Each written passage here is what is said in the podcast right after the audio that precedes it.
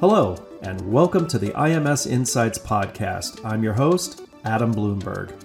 Today, we're concluding our Mental Health Awareness Month series and speaking with Melissa Doman about employee assistance programs and balancing mental well being with a stressful career. Melissa Doman is an organizational psychologist, author, and former clinical mental health therapist. She works with clients around the globe, including Google and Dow Jones, and has partnered with IMS since May of 2021. Her goal is to equip companies, individuals, and leaders to have constructive conversations about mental health in the workplace. Can you talk to us about employee assistance programs? I can, and I am actually a former employee assistance program counselor.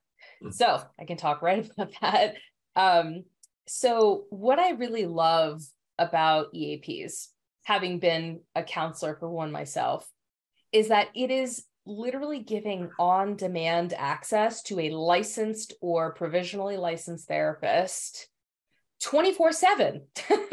That's what people don't realize is that the employee assistance program, now granted, it has lots of different services. There's financial well being, there's um, uh, caretaking services for kids, there is uh, legal advisement. There's lots of different services, but one of the main reasons that people call the EAP is to talk to a counselor.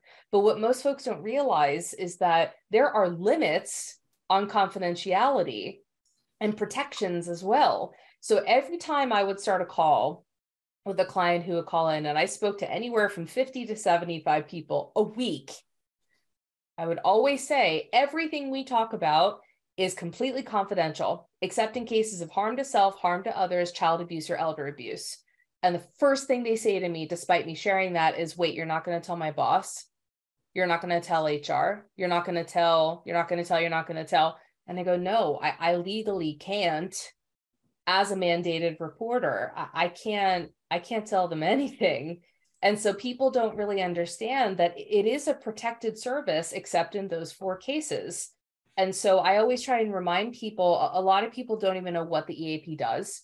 They don't know that they can get access to a therapist. They don't know that they can call the EAP in case of a mental health emergency and they can alert local emergency services based on where you are. I had to do that a number of times where I had to get emergency services to somebody in another state.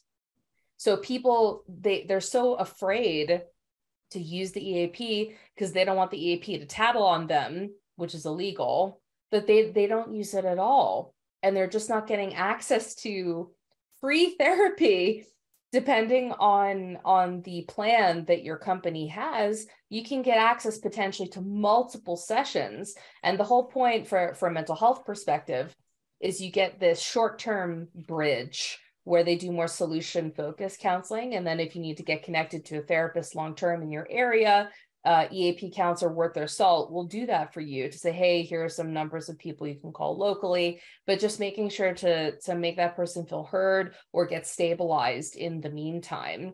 And so the EAP is such an underutilized resource, in my opinion, for lack of knowledge about what it does, because lots of people don't read the benefits emails, but companies don't really talk about it they don't talk about not only just what the EAP does, but the benefits of using it and really just stressing that confidentiality. I think that that people don't use it a lot based on that and it's it's really a shame because I would even tell the people who would call in and it's almost like they didn't believe me.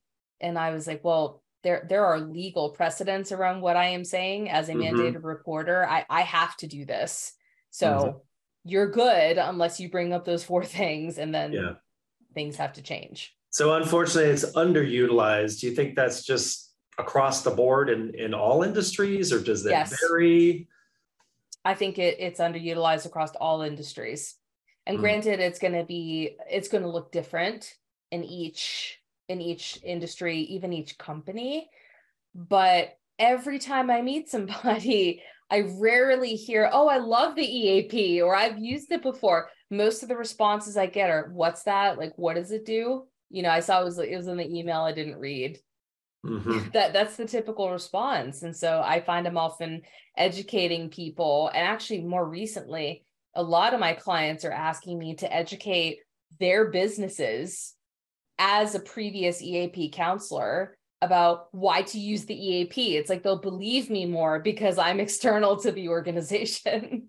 The American Bar offers a, a, lawyer assistance program that provides confidential services and support to lawyers, judges, and, and law students who are facing mental health or substance use issues. What might prevent them from utilizing this program? It's really, uh, I would say it's this the concerns around confidentiality, because if that is a employee assistance program that is just specific to the legal field, the same laws of confidentiality should apply. Now, granted, I, I don't have a, a, deep knowledge of lawyer assistance programs in particular, but if it's EAP for legal professionals, those same confidentiality rules apply. And so I would think that what would prevent people from using it would be what if their firm finds out? What if HR finds out? You know, who, what if XYZ yeah. finds out and deems me as being incapable mm-hmm. of doing this work? So I think it would be centered more around confidentiality concerns and less about not really knowing what it does, although, of course, that's possible how can law firms encourage participation and, and really help to alleviate any of the, the stigma or the fear of it? I think that it's really about having conversations about the EAP itself, as opposed to just sending emails telling people to use it. I think that seeing people talk about it is far more potent than just a benefits note. Now, granted, HR departments are doing what they can when they can with what they have. They have a lot on their plates. But I do think that it's useful, even if you have a 15 or 20 minute discussion that could even be transcribed and sent out for people who don't have the time to attend for something like that. I think it's important to highlight the potential concerns up front, not just telling people to use it. There's plenty of companies that do it and people are still terrified.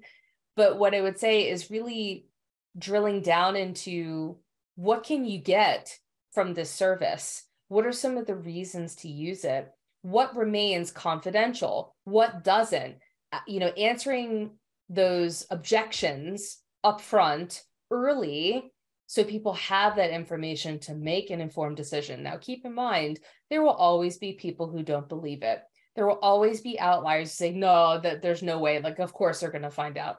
Y- you can't reach those people. There's nothing that you can do and they've made their minds up. What you're trying to do is to reach the majority not just telling people to use a service but telling them why to use it what are the concerns not to have and just really laying out exactly what that can look like so people can get that information up front and whether you do that in a town hall setting or again as like a transcribed quote unquote interview that you send out to people or both that is typically the way is you know knowledge is power uh, and mm-hmm. telling people what they're getting as opposed to just why they should use it do you have any examples of success stories maybe about people who have successfully managed mental health while maintaining a boy, a, a high powered, high stressful job?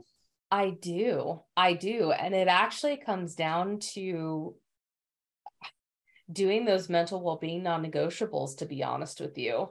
Uh, there is one person in particular that I'm thinking of who deals with a great, great, great, great deal of, uh, they're in a very interesting hybrid kind of law finance sort of situation and they meditate every single day, every day, and have told me verbatim, I will lose my bleep if I don't meditate every single day. This person also exercises a number of days a week. They also try to, you know, prioritize occasionally when they can travel, getting uh, getting away from work and the stakes that are for this person's job and the caliber of clients they deal with that are extraordinarily unforgiving is absolutely mind boggling. I don't know how he does it, but he does. And so I think what it really comes down to is consistency. I think consistency and individual accountability is key because what I often hear from people in very high pressure positions, especially in law, again, medicine, finance, all those places, I don't have the time. That that's the chief complaint. And that is true. But again, you have to adapt what you can and it all comes down to consistency and personal yeah. accountability so it doesn't feel like it's happening to you but rather you're also doing things to maintain yourself because what's the alternative? Doing mm-hmm. nothing and then you just see where the chips fall. So I would really take it down to what equals success, managing mental health and high stress, particularly in the legal profession, is doing things in a, a micro goal way to support your mental health consistently and being responsible for that. Yeah, I was just sitting here thinking as you said it, the idea of meditating is super appealing to me. but I think about the time, I'm like, when am I going to fit that in? So I am guilty Five minutes. charged. Five I minutes. Love, I love to hear about the success though. Um, is there kind of a, a, common denominator across industries for maintaining well-being and, and a successful career? That's not a loaded question at all. No. I no. would say I would say that well successful career is is quite subjective. I think that really depends on the person in terms of what they determine to be success whether that is growing their role horizontally, whether it's getting promotions, whether there's so many factors that play into a successful career. So I would really encourage people to think what does that look like based on what I want it to be, not based on what others dictate to me that it should be.